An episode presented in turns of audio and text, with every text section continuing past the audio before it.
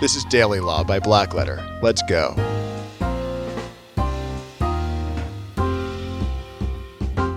Good morning. This is Tom Dunlap for Blackletter. In 1977, Jay Anson wrote The Amityville Horror.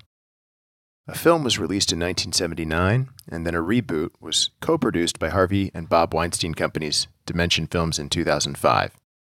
However, in 2017, Lisa Anson, heir and wife to Jay Anson, who's now deceased, alleged that Dimension and Miramax Films released the sequel without permission from the estate or the author of the original Amityville Horror.